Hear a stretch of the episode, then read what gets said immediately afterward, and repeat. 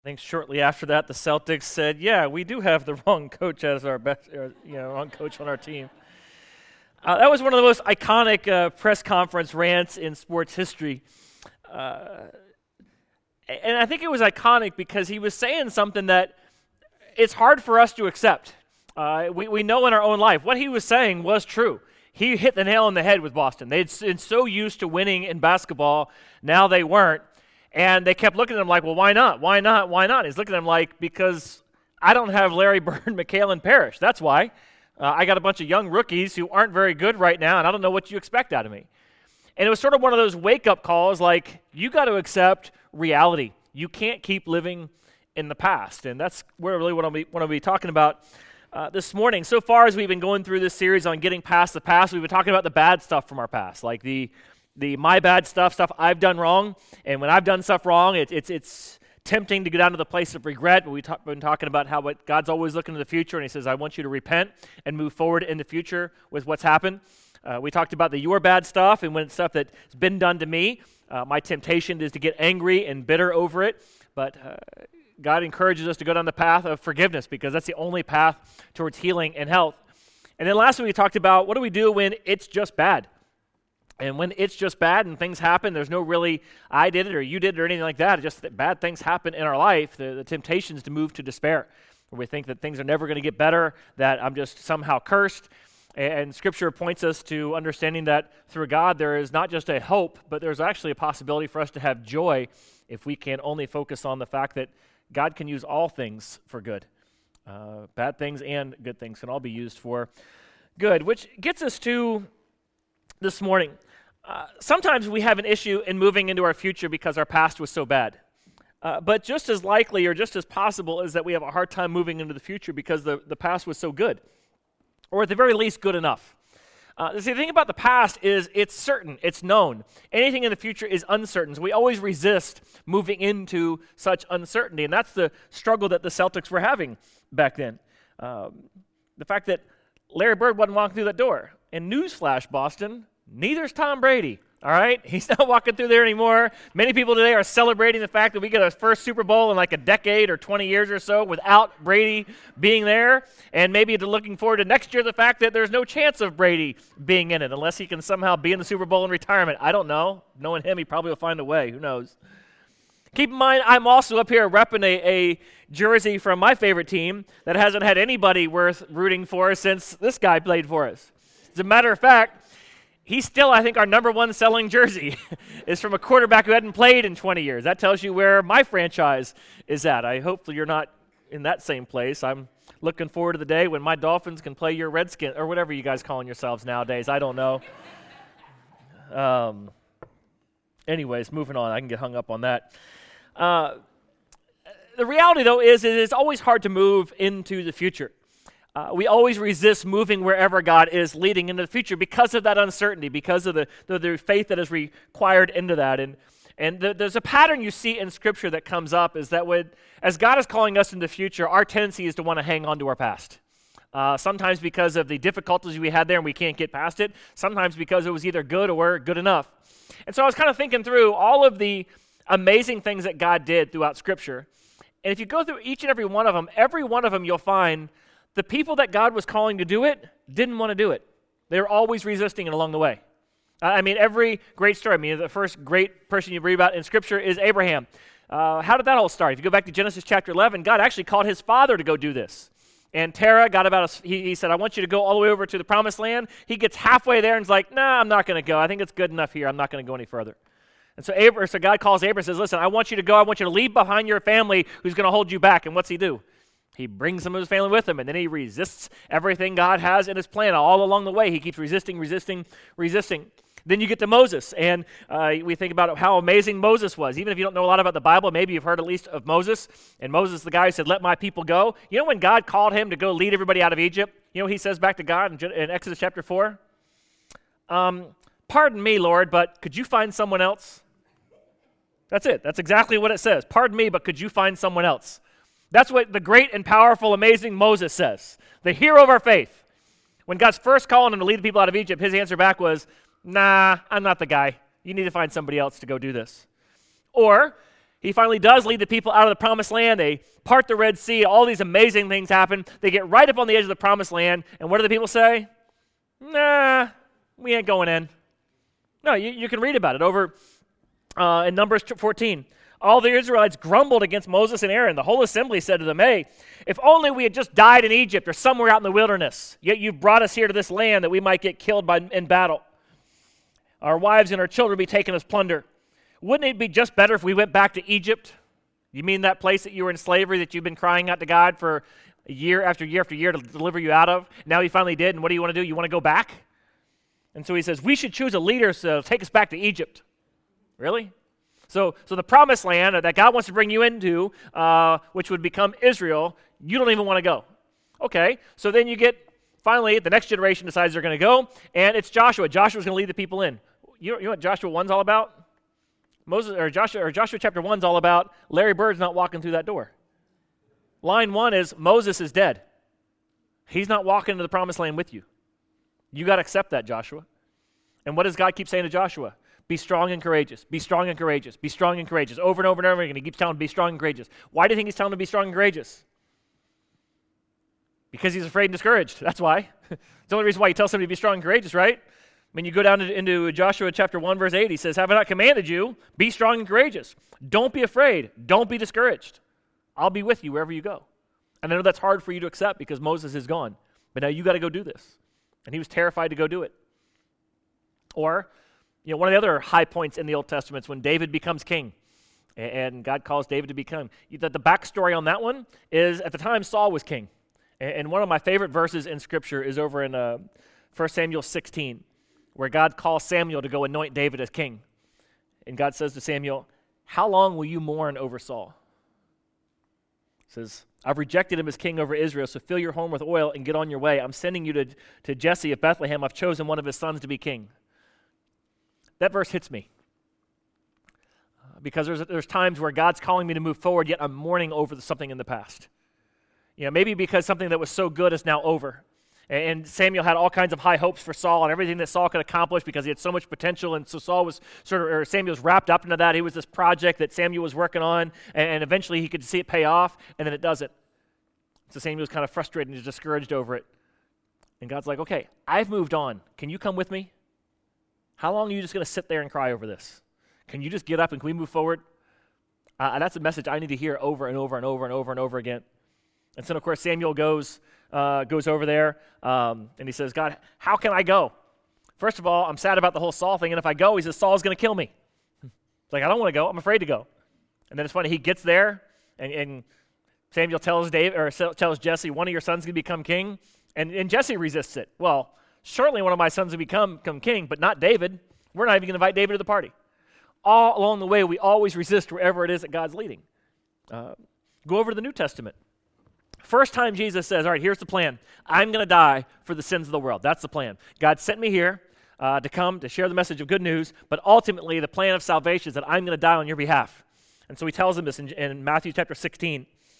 He says, From that time, Jesus began to explain to his disciples that he must go to Jerusalem and suffer many things at the hands of the elders, the chief priests, the teachers of the law, and that he must be killed on the third day, be raised to life. That's the plan, guys. What's Peter say? Spokesperson for the disciples. Never, Lord. This should never happen to you. And there's that famous line where he says, Get behind me, Satan. For you don't have the concerns of God, but merely human concerns. So there he is, all right from the very beginning, finding resistance to the plan of God right from his own inner circle. And then, of course, Jesus does die on the cross, rises from the dead, but do the religious leadership accept it? No.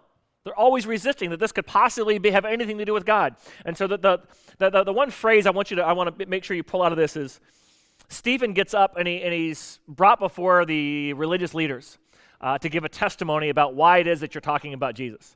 And what Stephen does at the end of chapter 6, all the way through chapter 7 of the book of Acts, he gives a whole history of Israel, kind of the stuff I was just bringing out, how he's going through all of Israel. Every single time God wants to do something, you guys resist it. He says, even all these prophets you lift up, like Moses and all these other prophets that you lift up on high and think they're just all these great people, these great men of God, every single one of them, you guys resisted where God was leading you through them. When Jeremiah tried to lead you, you resisted him. When Isaiah tried to lead you, you resisted him. Uh, when, when God was using Moses, you resisted him. We already talked about that one. Over and over. That's, that's your whole pattern. And he summarizes up everything he's been saying to them in Acts chapter 7, verse 51. He says, You stiff necked people, your hearts and your ears are still uncircumcised. In other words, emotionally and intellectually, you're not with God. You say you're a Christian, you say you're following God, but emotionally and, and, and, and mentally, you don't want to follow after God. He says, You're just like your ancestors. You always resist the Holy Spirit. In other words, every time God's Spirit is leading you to go somewhere, every time He's trying to lead you into somewhere new, every single time you resist it. And then He says, sort of sarcastically, Was there ever a prophet your ancestors didn't persecute? All these people you lift up, you know, oh, Moses, Moses, was there ever a prophet you, you didn't go after? He says, You even killed those who predicted the coming of the righteous one. And now you've betrayed and murdered him too. In other words, he says, Everybody who was talking about Jesus coming, you persecuted them, and now that Jesus has come, you persecuted him and killed him. he says, You guys are the ones who've received the law that was given through the angels, you just haven't obeyed it. His whole point is you always resist wherever it is that God's going. But it didn't stop with the religious leadership. Look at the disciples. It's, almost comical what happens. So in Acts chapter 1, verse 8, Jesus gives his final words before he like ascends up into heaven. And he says to them, he says, you guys are going to receive the, the power of the Holy Spirit when he's going to come on you. What does the Holy Spirit do? He always leads you out. He always leads you forward. He says, You're going to receive the power of the Holy Spirit when He comes on you, and you'll be my witnesses. You're here in Jerusalem right now. He says, You'll be my witnesses in Jerusalem, Judea, Samaria, and the ends of the earth. Keep in mind, where was the places? Jerusalem, then Judea, which is the bigger surrounding area, and then Samaria, and then to the ends of the earth, right? So we're going to go, right? That, that's the plan. Jerusalem, Judea, Samaria, ends of the earth. All right. I want you to go, all right? All right, I'm leaving. Go. Message, final message is where? Go. Right after he leaves, it says they're all looking up into the sky when suddenly two men dressed in white stood beside him and said, uh, Men in Galilee, why are y'all still here? Read it. Look it up. Look it up in Acts chapter 1. It's like, Jesus like, all right, go. And then like, they just, they don't go anywhere. It's like, no, no, you're supposed to go. And then so, so the angel has to come to tell disciples, no, no, no, leave. Sort of like the end of uh, Ferris Bueller's Day Off. Remember the end of the end credits of that? What are y'all still doing here? It's over. Leave. Get out of here. Go. He said, go. so he tells him to leave. All right, so go over to Acts chapter 8. Right after Stephen gives that speech where he's looking at the religious leaders and says, You stiff necked people, you never follow after God. What do you think they did to him right after that? They didn't like that message, they killed him. They didn't like that message any more than they liked Rick Pitino saying Larry Bird ain't walking through that door, right? They, they axed that coach too, right? So they get rid of Stephen. Right after that, it says this On that day, widespread persecution broke out against the church in Jerusalem. So this all happened in Jerusalem. And most believers, except the apostles, were scattered throughout. Anybody want to guess where they were scattered? Through Judea and Samaria. Did you get this? Jesus said, I want you to go in Jerusalem, Judea, Samaria, and then to the rest of the earth. Where did they go? Well, first, nowhere until an angel said, Go, at least to Jerusalem. So it's after that that then Peter gets up and he preaches on the day of Pentecost. Like you know, a couple thousand people get saved, but they all stay right there in Jerusalem. And they don't go anywhere. So what does God allow happen? He allowed persecution to break out because, listen, if you're not going to go, sometimes I'm going to make you go. And so persecution breaks out, and so all these Christians who won't go anywhere other than Jerusalem are then forced by persecution, against their will, if you will, into where?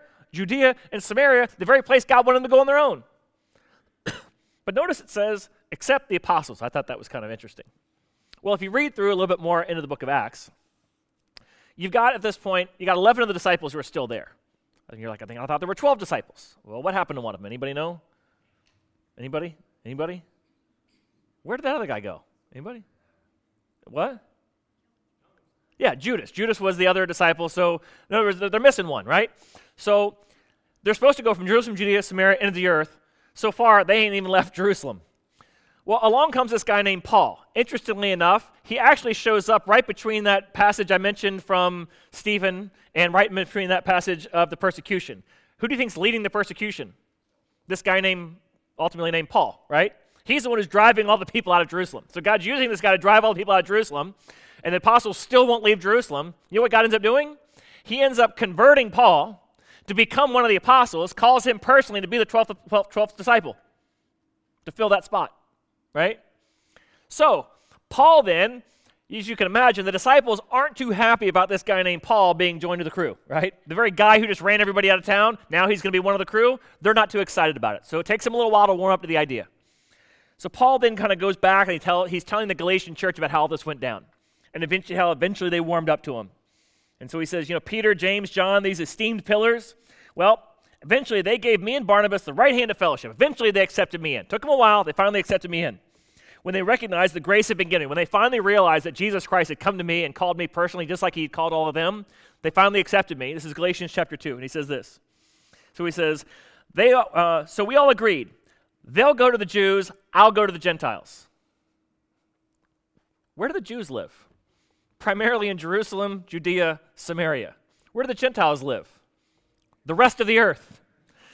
So Paul's basically saying, okay, what did Jesus say? We're going to go Jerusalem, Judea, Samaria, rest of the earth. All right. What part of the world you guys want to take? Oh, I don't know. Well, I guess we'll stick right here. Okay, you guys just want this one little country right here? Okay, I'll take all the rest of them. Now, is it any wonder why most of the New Testament is written by, the, by Paul? I don't know of any books written by Bartholomew or Thaddeus. Y'all are thinking, who's Bartholomew and Thaddeus? Exactly. I'm sure they did a lot of amazing things. I know that scriptures say they're going to sit on 12, 12 thrones. Eventually, ultimately, one day I'm probably have to answer for busting on them. So, Stephen, about this thing you said on Super Bowl Sunday, Thaddeus, would you like to chime in? No, you take it, Bartholomew. Um, I'm sure they did amazing things. However, what we have recorded for us in the Bible for all time are the things that Paul did, going to the rest of the world. Most of your New Testament is letters that Paul wrote when he was going to the rest of the world. What's my point? Every time God calls us somewhere, we resist. Again and again and again, we resist everywhere God wants us to go. And I'll tell you, even if you look at Paul's story, he resists where God wants him to go. God keeps on wanting him to go to Rome and he won't go. If you read through the book of Acts, God keeps on wanting him to go to Rome and he won't go, and he won't go, and he won't go. He wants to go back to Jerusalem because Jerusalem's going through a famine. So Paul can come into town because he's been taking up this offering uh, from all these churches that they didn't think you know could even have a relationship with Jesus Christ. So he wants to kind of be the hero to walk in and say, all these people you didn't think could have a relationship with Jesus Christ, not only the relationship with Jesus Christ, they, they've collected all this money to help you guys out. Huh? How about that? You know what happens to him when he gets to Jerusalem? He gets arrested, put on a prison ship, and guess where he ultimately gets sent? Rome. You can either go where God wants you to go happily, or you can resist and by persecution or by arrest end up getting sent to the same place. When God wants you somewhere, eventually He's going to get you there. But here's another principle true too. If ultimately you just or stubbornly won't go, eventually He'll find somebody else. He can even find somebody like Paul to go to the rest of the world. If you won't, I'll find somebody else who will. They'll receive the blessing, and you're going to miss out. That's the principle we see over and over and over again in Scripture and you won't go because it's been so good, or at least it's been good enough, God says, Could you just come with me? There's so much more beyond. There's so much more beyond. And you'll see that the center of Christianity moves from Jerusalem to Antioch to Rome. Why? Because God's always going to go where there's people willing to go and follow after him. Every single time. It happens again and again. So, uh, now, second thing I want to bring up to understand where I'm going to go next is so often in these stories that I've been reading about, these amazing things that God does, after these things happen, the people will write songs about it. Okay, when something amazing happens, people write a song about it. Kind of like in the same way in our life, something amazing happens, people write a song about it. Um, you know, we, our Star Spangled Banner. What was that all about? Anybody? War of 1812, right there, right there in Baltimore Harbor. You know, looking there, the flag's still there on Fort McHenry the next morning. So writes this song about the fact that our flag was still there, and you know, we, we sing about that uh, every time we, we play ball, right? Uh, we, we remember that time. Well, after battles or amazing things that God would do would happen, they would sing about them. So, like in Exodus chapter 17, right after Moses leads people through the Red Sea, they're just so in awe and wow over what that hap- over what just had happened. They sing this song about how the horse and riders uh, of the chariots and everything were thrown into the sea. I'm going to do a little excerpt of it. It says, The Lord is my strength. He's my defense. He's become my salvation. He's the one who delivered us just now. He's, my God. He's my Father. I will praise him. I'll exalt him. He's a warrior. The Lord's his name. Pharaoh's chariots and all of his army has been hurled into the sea. The best of Pharaoh's officers have now drowned into the Red Sea. Whole, he writes this whole song about it, right? Uh, Judges chapter 5 is another cool story. Uh, God calls this guy named Barak to, to rise up and to deliver the people. Barak's all scared. He doesn't want to go. Why? Because we're always scared to go and do whatever God wants us to do. So this lady named Deborah comes along. She's like, "Hey, you really got to do this. God's calling you. He promised you you'll be faithful. You'll be, you'll be successful in this. I'll, I'll even back you up on this." He's like, "No, no, I can't go. I'm too scared to go." So Deborah's like, "Fine. If you're not man enough to do it, I will." So she leads the people out there, and she goes, "But let it be known, credit's going to go to me, not to you, if you won't do it." Why? Because what's that principle? We're scared to do what God wants us to do, and if we won't do it, He'll find somebody else, right? So Deborah, after the whole thing, she sings this song about this victory. It's like, oh, you who ride on white donkeys, who saddle up the blankets, who consider the voice of the singers in watering places. They'll recite the victories of the Lord. These people will go into the Lord. And they went down to the city gates and said, Wake up, wake up, Deborah, wake up, wake up, break out in song. It's this whole victory song about everything that just happened was victory. There's another one that um, was sung over eight, uh, 1 Samuel chapter 18, verse 7. Uh, this is when David, uh, who was a shepherd boy, he's now gone to the big city and he's there uh, living in uh, Saul's palace. He ultimately becomes one of Saul's leading generals uh, in Saul's army. And they began to sing a song about all these things that David was doing, going out and fight, fighting on behalf of the kingdom. And it says, Saul has killed his thousands, but David has killed his tens of thousands. That wasn't a song the king really liked a whole lot. As a matter of fact, he didn't like that song so much that he kick David out of the kingdom over that song that was being sung about David's uh, war exploits. David wasn't singing that song, everybody else was singing it about him. And maybe you've heard about the song in, from the Christmas story over in Luke chapter 1 after the angel comes to Mary. Remember, Mary breaks out in song. You know, my soul glorifies the Lord.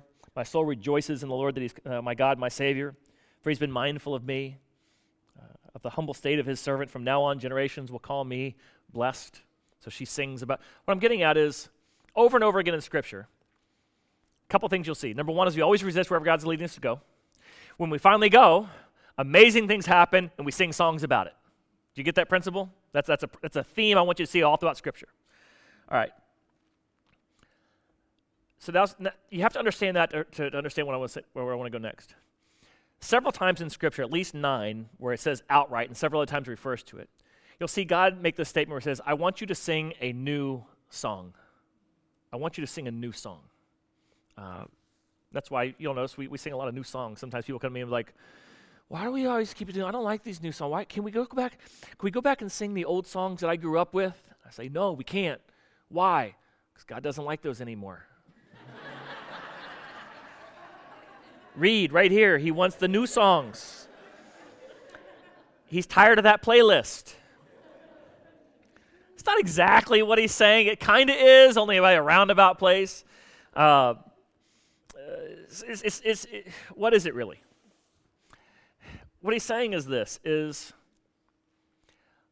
we would sing songs about the things that God did. We were scared to death to do it. Then God brought us through it. We finally, you know, went there. Either, either begrudgingly we did it, willingly we did it, eventually we did it. Whatever the story was, eventually it happened, and it was this crazy ride and it was scary and it was terrifying. The armies was coming down on us. We had the Red Sea before us. We didn't know how we were going to get out of this. Uh, we were terrified, but oh my gosh, God split the sea. We went through it. It's amazing, and we're singing songs about it to this day. And God says, you know, I like those songs, but I want you to sing also a, a new song. I don't want the only song that you sing to be the song about what I did way back then. I, I want you to come with me. I want to write some new material where I want to take you is going to be the stuff of the new song that we're going to sing. I, I, don't want you to keep on singing about what, what, what I did in your life 10, 20 years ago. I don't want you to sing about the songs of when the church first started. I, I don't want you to be singing songs about what you did on that mission trip back when you were a kid. I don't want that to be the only story you have about your relationship with me. Can you come with me and let us write some new music together? I want you to sing a new song. A couple of those passages, um, one of them's in, in Psalm chapter 40. Now, I mentioned before that uh, David was just a shepherd when he was called by God to become the next king, was anointed. Uh, it, it, didn't go so easy for him, as, as, I've already kind of mentioned. He goes into the palace, he goes from the, from the fields of the shepherding out into the big city, and eventually rises up to be one of the lead generals under Saul's army, only to have people sing songs about him, Saul to get really jealous and banish him from the city, and then eventually try to take his life. And it's not until many years later that he actually does get anointed to fully become king. And he says this in Psalm 40 I waited patiently for the Lord, and he turned to me and he heard my cry. He lifted me up out of a slimy pit, out of the mud and the mire. He set my feet on a rock, and he gave me a firm place to stand. He put a new song in my mouth. Yeah, it was fun singing that song about how Saul's killed his thousands and I've killed my ten thousands. And I got to mention, I didn't come up with the song, but I loved singing it. I love listening to it. It's one of my favorites. He says, But I got to tell you what, God's now put a new song in my heart a hymn of praise to our God. For many will see him and fear the Lord and put their trust in him. A couple things about that. One, he's saying, You know, I followed God down this difficult path. It started with me killing Goliath. I thought everything was going to work out great. It didn't. Everything went really bad south. But I kept after him. I kept after him. I kept following after God. Made some mistakes along the way, but I never gave up. And God delivered me through it. And now I've got this new song to sing about what God's done me. You know, I could have been singing about those Goliath songs. Those things could have gone with me the rest of my life. I could have been singing those songs about my early days uh, in Saul's army the rest of my life. That would have been enough to carry me. But I continued to follow after God. We wrote some new music together, and it's amazing what God has done now. Second thing I want you to pick up on is when he says, Many will see and fear the Lord and put their trust in him. Why? Because of this new song you're singing so oftentimes we ask God these questions of why, why, why, why, why. We're always asking the question in terms of what does this mean for me? Why did this happen to me? And when your only frame of reference is thinking that the songs and the music and the stories that God wants to write about your life have to do with you, sometimes you might miss it altogether. Because sometimes your story and your song isn't just about you, it's about somebody else too. And so David says, I've got this new song to sing, and this song that I'm singing about what God's done in my life is the very reason why many people will have a loving relationship with Jesus Christ that will last for all eternity. That's what he's saying there in Old Testament language. Will see and fear the Lord and place their trust in him. That's, that's Old Testament synonymous language with we'll have a loving relationship with Jesus Christ that will last for all eternity. And so all this time I'm asking God, why, why, why did you let all this happen to me? Someday God's going to point out to you, and hopefully you'll see it before then, because this was our song together, look at all these people who've now heard your song, heard what's happened in your life, and now they've placed their faith in me because you went down that path. Another one I want to read to you is um, from the book of Isaiah. Now, I got to give you some backstory for Isaiah. Uh, everything from Isaiah 40 on is in the context of them, sort of the end period of their captivity. All right, 30 seconds of Old Testament history so you understand what I'm talking about there. The reason why I say that is because until I went to seminary, I didn't understand Old Testament history. So somebody would say the captivity, I'd be like, whatever. It didn't mean anything to me. But a little bit of Old Testament history. So Moses leads the people out of Egypt. They eventually take the promised land. Then there's the period of the judges. That's where the whole Deborah story comes about. Eventually, Saul becomes their king. After Saul, David becomes king. The king is amazing. Uh, it's, it's, as big as it ever was. Solomon is then the richest king who's ever lived after that. Uh, and then after Solomon, Solomon has an idiot son named Rehoboam. No other way to say it. Rehoboam is cocky, he's arrogant, ends up splitting the kingdom in half. Okay? From that point on, you had this northern kingdom and a southern kingdom. Everything in the northern kingdom was bad. Nothing ever good happened up there, pretty much. The southern kingdom some high points, but overall, a lot of rough stuff too. Eventually, God judges the northern kingdom first and he punishes them and then eventually he punishes the southern kingdom when he punishes the southern kingdom they're taken away into captivity into a foreign land so when I talk about captivity that's what we're talking about now the reason why they're taken off into captivity is because of their sin because they messed up the whole nation did and he takes them off into captivity he promises them though i'm going to bring you back one day that's what jeremiah 29 is all about Right after taking them captivity, he says, Listen, it's going to last for 70 years, so go ahead and plant some gardens, build some houses. You're going to be here for a while, but trust me, I'm going to bring you out. I know my plans for you. I've, I, have plans for it with a great future. Uh, I still got hope. You know, you can have hope in the great future that I've got for you. Uh, that's going to happen. When you get to Isaiah 40, he's talking about get, we're getting to the end of that period of 70 years where God's about to end the time of captivity and bring them back. But when you've been in captivity for 70 years, it's hard to hold on to hope that long, isn't it? Like, how long does your hope last for? Do you have 70 years worth of hope? Kind of hard, right? When you get to chapter, when you get to Isaiah 40, it's where God's announcing, listen, I want you to keep this hope alive. And so he says, Comfort, comfort my people, says the Lord your God. Speak tenderly to Jerusalem, proclaim to her that her hard service has been completed, that her sin has been paid for, and that she's received from the Lord hand double for all her sins. What he's saying, listen, is like, like, like come here, come here, come here, come here, come here, come here, come here, come here. The punishment's over. It's done. You've paid for it. Let's move on. Uh, it, it, this is the concept why when my kids were young, uh, we would have we would go into the bathroom to have that talk. You know, you know when we go to the bathroom, it's not a really good talk, right? If we go in the bathroom, we have a talk about what happened. There'd be oftentimes a spanking as a consequence. After the spanking came a hug, and I always give them this message it's over with, it's done with. When we walk out of here, this is over with. Daddy's not mad, not upset. You know, we, we, we paid for what happened. That's what the spanking was all about, and we move forward. Daddy's not mad. We've moved on. I wanted them to understand this, un, this concept that once it's been paid for, it's done with. Once sin's been paid for, it's done with. Your sin, by the way, has been paid for by Jesus Christ on the cross. It's been paid for, it's done with, move on. So God's coming, He's like, come here, come here, come here, come here, come here. And he's giving them a hug and he's saying, listen, the captivity period is just about over. Your sins have been paid for. I'm going to restore you. And so everything after that's all about this. And he says, you know, right now, a voice of one crying in the wilderness, prepare the way for the Lord to make straight the desert, a highway for our God. Every valley be raised up, every mountain be made low. The rough ground shall become level, the rugged places will be made plain, uh, and the glory of the Lord will be, re- will be revealed. And all the people will see it together, for the mouth of the Lord has spoken. Now, some of you might be thinking, doesn't John the Baptist say that? He does. There's a lot of parallels of this season with what happens with Jesus Christ coming. What God's saying is, you've been in captivity, and I'm going to bring you out of it. What is the message of Jesus Christ? We've been in captivity to our sin for all these years, and God is sending Jesus Christ to bring us out of it. So there's a lot of parallels you're going to see in the New Testament from this section. And so that's Isaiah 40. He begins this whole thing that goes for chapter, chapter, chapter after chapter through this. And then you get Isaiah uh, 42, like two, two chapters later, he says, I'm the Lord your God. I'm not going to yield my glory to another, so don't be praising idols for what I'm about to do. See, the former things have taken place, and I declare new things are coming. Before they even spring into being, I'm going to announce them to you. So sing to the Lord a new song his praise from the ends of the earth. You who go down to the sea and all that's in it, all you islands and all you who live in them. What he's saying is this I haven't brought you out of captivity yet, but you can start, start the band playing. Get the band going. Even though it hasn't happened yet, you might as well start singing about it because it's already in the works and it's already starting to happen. It's this question of can you sing a new song before God's even done it? Based on your faith of what he will do. He's saying, strike up the band. It's sort of like you ever have those moments? I mean, one of the things, reason why I'm glad Tom Brady's gone, I'm just going to be honest with you, right? If you were playing against him and you left him a minute on the clock, are you feeling good about your lead? You might as well just go ahead and strike up the band and get them queued up because you know what's coming, right?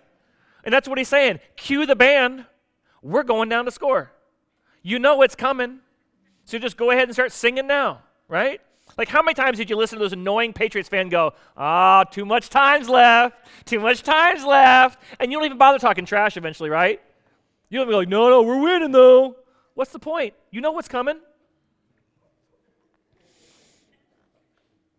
So, Isaiah 43, the next chapter, he says, This is what the Lord says.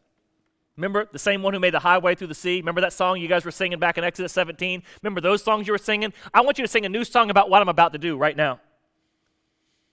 So he says, Forget the former things and don't dwell on the past. See, I'm doing a new thing, and right now it's springing up. Can you not perceive it? I'm making a way in the wilderness and streams in the wastelands. Can you begin to see the evidence of what it is I'm about to do? And then in chapter 44, it just continues on. This whole, this whole thing's all this one, one, one, one speech from God. He says, So sing for joy, you heavens, for the Lord's done this. Shout aloud, the earth beneath. Burst into song, you mountains, you forests, you trees. All the Lord has redeemed Israel. He displays his glory throughout Israel. Now, here's the thing nothing's happened yet. And God says, basically, sing out.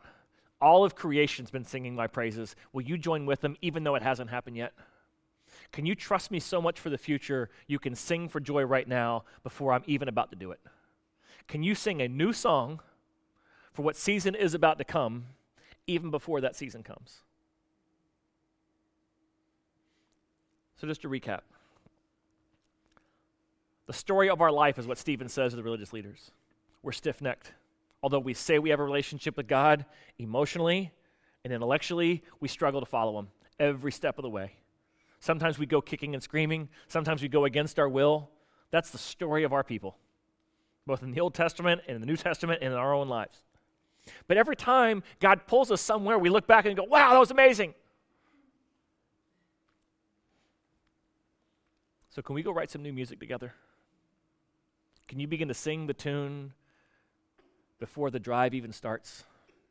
We're at the commercial break, right before the final drive. Your team's down. But can you trust who it is I've got in the game right now? Can you trust me that I'm the one doing this? Look at everything I've done over my track record. Can you not trust this is going to come out in our favor? Would you want me to close our time in prayer? Father, I thank you for your grace over our lives. That regardless of our past, whether it's been filled with many bad things from our own doing, or that's been done to us, or that's just happened in life, we're still here, so you've still got a new song for us to sing. For others of us, Lord, we're still tempted to live on the glory of the past and the stories of everything you've already done. But Father, may we trust you to give us something to sing about in the future. In Jesus' name we pray. Amen.